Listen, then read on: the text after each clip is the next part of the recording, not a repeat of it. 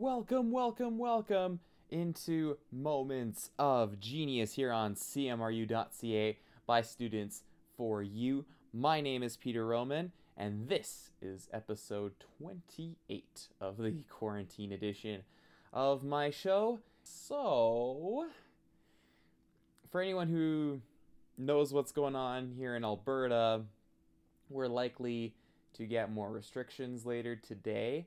So it might legitimately be another quarantine edition of the show. We'll see what kind of measures get put in. I don't want to speak before anything is officially announced, but I certainly have my pessimism as far as the as far as what's going to happen just because the case numbers in Alberta have been kind of crazy over the last 3 days where they have skyrocketed to around 1500 daily new cases which of course has led to the active cases in Alberta being higher than any other province, which is not good.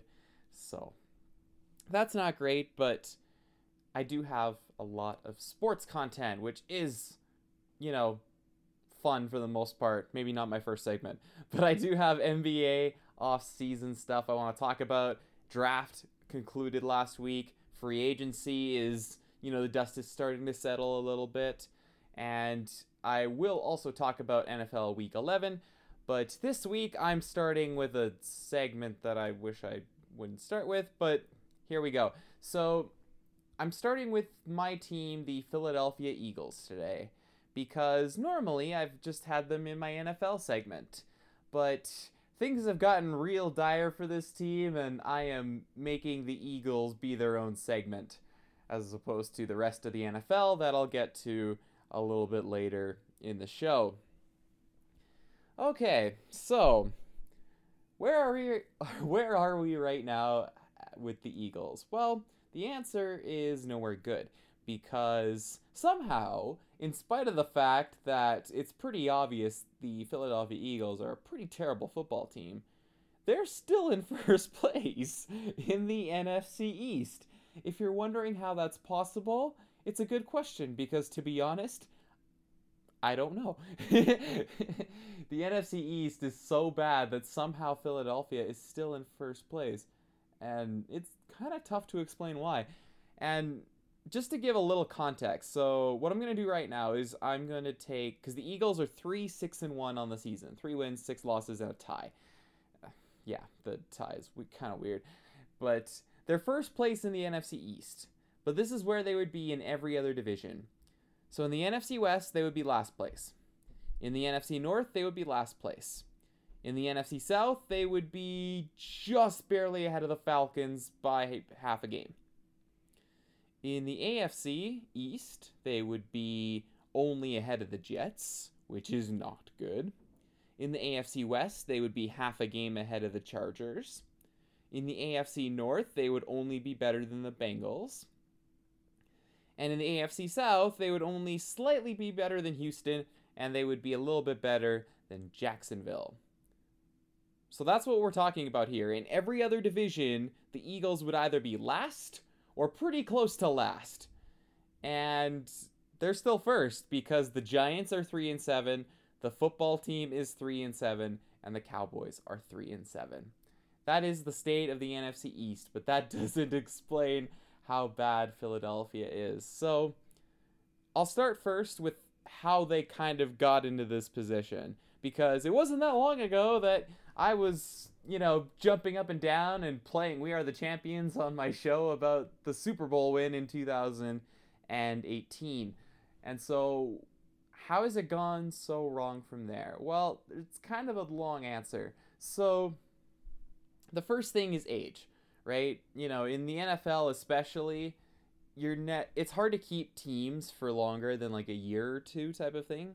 And Philadelphia, some of their core players have certainly gotten up there in age and aren't as productive as they used to be. I'm looking specifically obviously Jason Peters, he's without a doubt I think a Hall of Famer, but he has certainly taken a lot of steps backwards over the last couple seasons. Brandon Graham is not the player he was during the uh, Super Bowl season, and Fletcher Cox is still a good player, but he's not the player he was just a couple of seasons ago when he was an All Pro.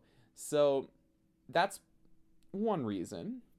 Uh, the other reason, the other big one, I should say, is obviously injuries. Philadelphia seems to have been hit by the injury bug really badly. My my uh, conspiracy theory about this is that the Eagles sold their soul for the Super Bowl, and in exchange they have to suffer all the injuries. That's my conspiracy. That's my conspiracy theory because it, it, seems a little surreal when I think about the amount of injuries Philadelphia has had. Because in the season following the Super Bowl win, the entire secondary got injured, and we were playing like fifth and sixth string cornerbacks. And then last season, obviously, the entire wide receiver group got injured, and we were playing with, you know, fifth and sixth wide receiver groups and guys off the practice squad. And this year, it's been just the team. So as far as notable players, anyway, Jalen Reagor, Alshon Jeffery, DeSean Jackson, Miles Sanders, Zach Ertz, Dallas Goedert, Tra- um, Jason Kelce, and then Lane Johnson, Brandon Brooks, Andre Dillard, Jason Peters, Isaac Seumalo, that's the entire offensive line, by the way, Javon Hargrave, and Avonte Maddox. 14 players on this Eagles team. 14 important players have either been injured for a significant time or have played through injury. And that's not including everybody. Like, there are other players that have suffered minor injuries, but it hasn't really impacted them too much. But that's 14 players heavily impacted by injury right there. And that's this season, which isn't over yet, by the way. But it's, uh, I mean, that's insane. That's crazy. Absolutely crazy. And then obviously you have a few other reasons. You know, Frank Reich, and I hear this a lot from Eagles fans, and it, I don't, hmm, I struggle with this because Frank Reich was undeniably important to the Eagles winning the Super Bowl because he was the offensive coordinator and he helped Doug Pederson. But I want you to, th- but oh, there's a lot of Eagles fans who seem to think that Frank Reich was this god coach, and for some reason that you know, Philadelphia is completely inept without him, and you know, it's all because Frank Reich is really good and all that. And it's like, well, he went to be coach of the Colts. And granted, I'll give you, Indianapolis has never had a terrific offensive roster. But for anybody who watched that game this past week, and I'll, talk more about this game, like I said, a little bit later, but the Colts and the Packers, there was some terrible coaching decisions down the stretch. Frank Reich did a terrible job, and he got lucky that Green Bay decided to fumble their way out of the game. And so, if Eagles fans really think that that guy, Frank Reich, it would be the solution to all the problems, he's he wouldn't be. Did he like did losing Frank Reich hurt the offense? Yes. But was it, you know, is it the sole reason why everything sucks? No. I mean, you know, it doesn't it doesn't help that he left, right? Obviously, you, you want to keep coaching staffs intact as much as possible. But Frank Reich leaving is not the reason Philadelphia is as bad as they are. And anyone who thinks that, I think, is vastly incorrect and really doesn't appreciate what Doug Pederson did the last couple seasons, even without Frank Reich. But Jim Schwartz is, speaking of coordinators, Jim, Sch- Jim Schwartz's defense is really bad and that's a big reason Philadelphia has struggled. And then there's the Carson Wentz thing. So I've struggled with this all week because watching the Eagles lose to Cleveland and watching them lose to the Giants and watching them just barely beat Dallas and watching them the week before that just barely beat the Giants. It is tough seeing Carson Wentz be this bad because Wentz has actually, you know, been pretty good in his career. If you go look at the way he's played in every season until this season, he's actually not been too bad. And especially last season, last season he threw for 4,000 yards and he was the first quarterback to ever throw over 4,000 yards without having a single wide receiver over 500 yards, which means he was he was throwing to nobody and he was still able to get the team, you know, to the playoffs and was still able to have a very good season. But this year, and I get it, injuries are part of this, But this isn't the only reason. Wentz is just his decision making granted has never been spectacular. And i've always known that you know just watching wentz every single week is that his decision making has never been on par with you know the other elite guys in the nfl your tom brady's your patrick mahomes your russell wilsons. He, it's never been that good but it seems to be infinitely worse this year than most years and he just hangs on to the pulse so long and I don't know.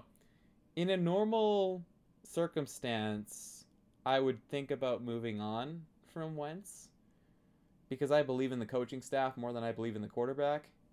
But with Wentz's co- contract situation, I don't think that's really feasible. And I don't think benching him is the right solution either. Because I've seen a lot of Eagles fans talk about, oh, we should put in Jalen Hurts. It's like, well, no. Jalen Hurts has looked very flustered in the few times he's actually gotten snaps and he's a rookie with no preseason snaps. And so if you throw Jalen Hurts in there, he's just going to get killed by that offensive line that's super injured and can't block anybody. I, I don't think Hurts, putting in Hurts is the right solution because I don't think it is. Maybe next year that becomes an option, but for right now, I think you have to write it out with Wentz. Whether you, whether Eagles fans like it or not, he's kind of the guy right now.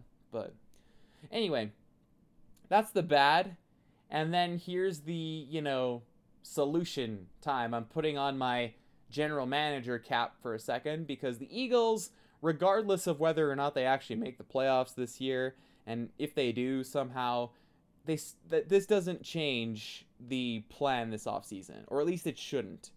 The plan this offseason should be to reload slash rebuild the team. And I don't know if you need to do a full scale rebuild, but eh, you're getting there. So I'll go position by position here. So starting at quarterback, like I said, Carson Wentz I think has to stay because of his contract. You know, you kind of can't get out of it right now. Next year, if Wentz continues to play badly, you can probably bench him for Jalen Hurts. But for right now, I think you have to write it out with Wentz and hope he finds a way to just mentally bounce back because it feels like it's in his head right now. Running back, I guess Miles Sanders can stay. He's still on his rookie deal, but He's got to stop fumbling. That was so frustrating. He fumbled at like the four yard line against Cleveland. Jalen Reagor and Travis Fulgham, in my opinion, are the only two wide receivers who should stay on this roster. Everyone else can just leave, to be honest. I don't really want anyone else. And just rebuild the wide receiver position. At tight end, Dallas Goedert, again, can probably stay because he's on a cheap rookie contract. But Zach Ertz, I think, is one that is a player that I really like, but probably needs to move on from the team. Offensive line, Dillard because he's coming back from injury, Brooks because he's coming back from injury, and Lane Johnson because he's played the whole year hurt. I think those three can stay. And otherwise, I think it's time to let young players get a chance. Jason Kelce, maybe for one more season, but he has not been that great this season. His snaps have been really bad for, you know, and most of his career it's been really good, but I think age is catching up to him as well. Defensive line, Fletcher Cox can stay. Brandon Graham, I guess so. And Javon Hargrave for contract reasons. And Josh Sweat. He's actually been pretty good this year. Otherwise, I would probably try and rebuild the defensive line. Linebackers, I don't want to see a single one of those guys on the team next year, apart from maybe Singleton, just because he does special team stuff. Cornerback, Darius Slay can stay and everyone else can leave. Safety, I would let all of them go. I don't really care if they bring any of them back. And then keep the special teams guys. Uh, keep Doug Pederson because calling for his firing, I think, is stupid. And fire Jim Schwartz because I think that's been long overdue and the defense has been terrible since the Super Bowl year. And there we go. There's my solution. So that's my little segment about the Eagles. On to NFL Week 11. So I'll try to make this a little bit quicker this week. The Thursday night game was really important though. Seahawks and Cardinals, very close game. Seattle won 28 to 21. Russell Wilson with a very nice bounce back game after the poor performance against the LA Rams. The Cardinals, I think Kyler Murray, that shoulder was kind of bothering him in the game, and I think that hurt the Cardinal offense in this one because Seattle got quite a few stops in the second half, and that's not usually their MO. But I think Seattle, or sorry, I think uh, Arizona is still in a good position, but certainly a little bit concerning with that shoulder of Kyler's in the Thursday night game. Titans and Ravens was a rematch of the AFC Championship. Uh, yeah, the AFC Championship. No, sorry. Excuse me. AFC Divisional Round. That's what I meant to say. AFC Divisional Round game. And once again, Derrick Henry seems to own the Baltimore Ravens franchise because he had the game winning 29 yard rushing touchdown, and Tennessee won in overtime 30 to 24. The Ravens again could not win a big game. Lamar Jackson and the offense had two chances to win the game. They failed twice. And Baltimore is in a bad spot right now. They got a big game on Thursday for Thanksgiving against Pittsburgh. And if they lose that game, they're probably going to have to win out the rest of the way. Lions and Panthers. I was a little surprised to see Detroit got shut out 20 to nothing, but Detroit basically went in there with zero offensive players because they were all hurt or COVID. And Carolina, despite not having Teddy Bridgewater, PJ Walker, who was a former XFL quarterback, he actually played, you know, he played okay. And Carolina won pretty comfortably. The Eagles game, yeah. Cleveland, I'll, I'll talk a little bit about Cleveland, I guess. Cleveland, it wasn't pretty, but they found a way to win through defense and that's been pretty much them the whole season. And we'll see if that can work in the playoffs. I have my doubts, but I guess we'll see. Patriots and Texans. Deshaun Watson played really well. Houston won. New England is. If you didn't think New England was already out of the playoff race, they are now. Packers and Colts. I talked a little about the a little bit about this game earlier, and you know the Colts are really close to being a good team. I think. But Philip Rivers lets them down a lot. That offense struggles quite a bit, and Green Bay's implosion in the second half certainly didn't help them, but that Colts defense, very, very good. Steelers blew out the Jaguars. Jacksonville seems to be tanking for a quarterback, and Pittsburgh is now 10 0. Credit to them. Atlanta lost 24 to 9. New Orleans won with Taysom Hill starting at quarterback with Drew Brees out with injury. The Saints, I think, did really well to be efficient and just make sure they didn't make too many mistakes. And Atlanta really struggled, but that Saints defense, they're looking very good here over the last couple of weeks. And then this next game, oh man. Washington beat Cincinnati 20 to 9, but nobody cares about this nobody cares about the result because Joe Burrow the Bengals quarterback, the number one overall pick, suffered a torn ACL, torn MCL, damage to the PCL, damage to the meniscus, according to Adam Schefter of ESPN. And if you're, yeah, oh man, I just feel awful for Joe Burrow because Cincinnati's offensive line has been terrible all season long. He's Joe Burrow's been hit more than any other quarterback in the NFL. He's been sacked more than any other quarterback in the NFL, and the Bengals offensive line literally got him killed. That like th- this knee injury sounds so similar to the one that RG3, Robert Griffin III suffered after his like terrific rookie season um, in the playoff game for Washington that so many years ago, and I hope Joe Burrow can come back and be the same player he is. But I don't think that's a guarantee. So my thoughts go to Joe Burrow. I wish him the speediest of recoveries. Because I know what it's like to tear an ACL and it's not fun. Cowboys and Vikings was one of the surprise games of the week. Dallas won 31 to 28. Andy Dalton actually played all right in this one. I'll give him some credit. Minnesota played pretty much like the team they have most of the season, which is not very good. And you know, Dallas's defense wasn't completely awful, so credit to the Cowboys. Dolphins and Broncos. This game finished 20 to 13, another surprise of the week. Miami just could not get anything going offensively. It was such a struggle. Tua got benched. He'll, I guess, start next week, but not a good sign for Miami, who's now on the outside looking in in the AFC playoff race. The Chargers just barely hung on to beat the Jets because the Chargers, in typical LA Charger fashion, got out to a huge lead and then almost blew it because, you know, they're facing the Jets. And that's pretty much the only reason why they won. And then the Sunday Nighter was Chiefs Raiders. This was a fantastic football game. I think Vegas played really well, and we're probably a little unlucky to lose this one, but you gave Patrick Mahomes a little too much time on the clock. Nelson Agholor of the Raiders, former Eagles wide receiver, he had two huge drops in this game. And, well, can't say we didn't tell you, Raiders fans. Agholor is known to drop passes in big moments. So.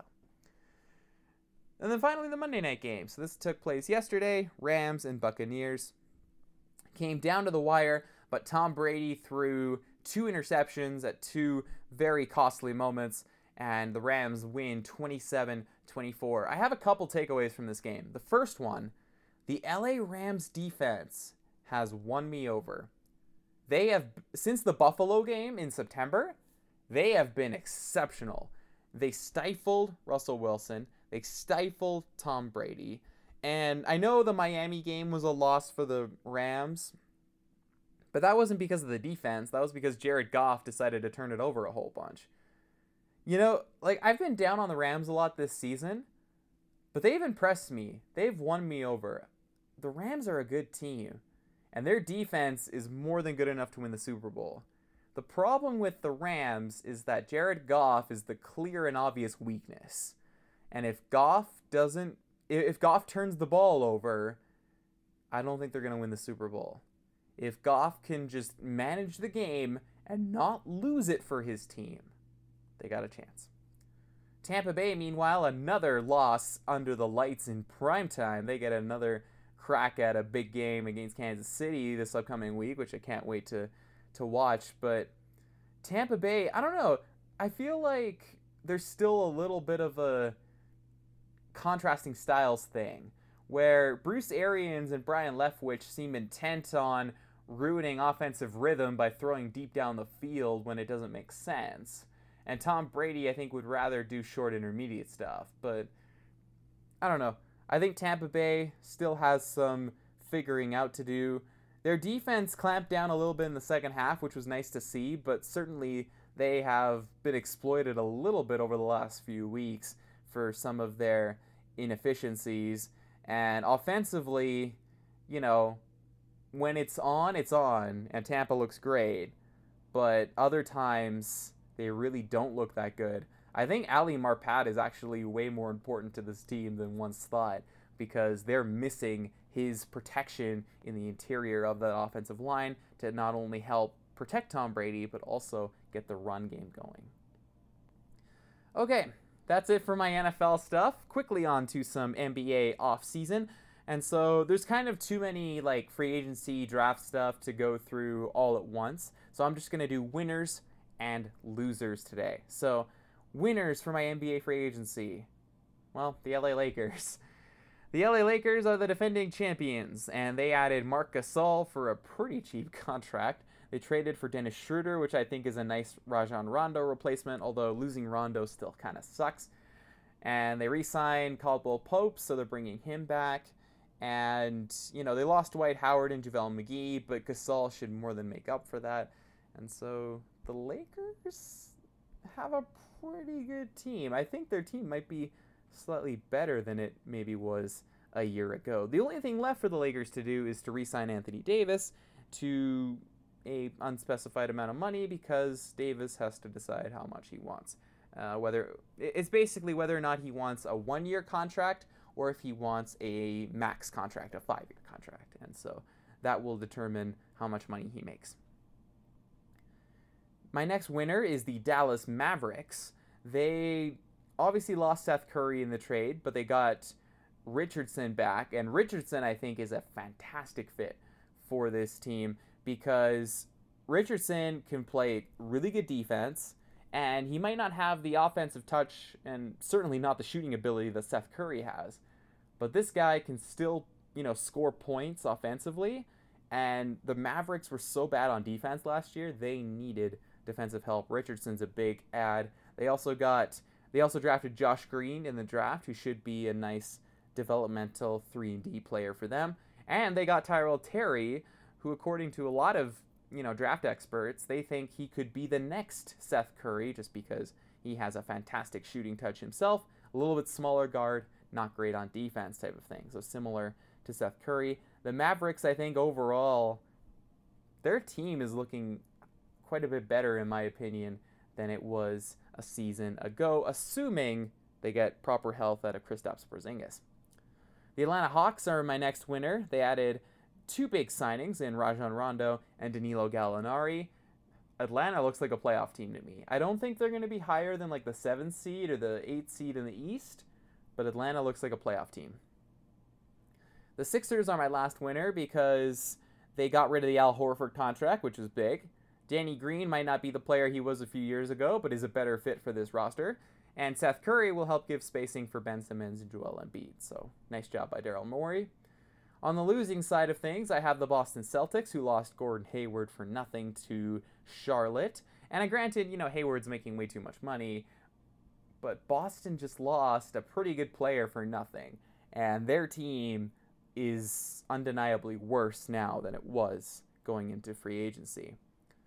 The Raptors lost Serge Ibaka and Marc Gasol. They made a couple of signings. They got Baynes from Phoenix, who they signed, and they re-signed Boucher, but it's not enough to me. I think the Raptors have definitely taken a step back this offseason. Signing Fred Van VanVleet was good, though. The Houston Rockets, mostly because of the James Harden Russell Westbrook thing, they're also in my loser category. And my last team is the Golden State Warriors. Now, normally I wouldn't have put them here, but Golden State are uh, off-season loser not because of anything they did, but because of what happened to Klay Thompson. Klay Thompson tore his Achilles, just you know, a little over a year after he tore his ACL. And speaking as someone who's torn the ACL in both of his knees and has had surgery on both, I am so heartbroken for Klay Thompson because I know what it's like to go through the ACL rehab. It sucks. And I couldn't imagine if I suffered another injury after I was done the ACL rehab. Man, like, I just. It's tough. Like, you know, it, it's really tough. And so my heart goes out to Klay Thompson. I wish him a speedy recovery. I hope, I really, really hope he can be the player he was prior to injury. Anyway, that's it. That's all I got for today. I want to thank everyone for listening in. And once again, to everybody out there, please, please, please wear a mask, be happy, be healthy, and stay safe.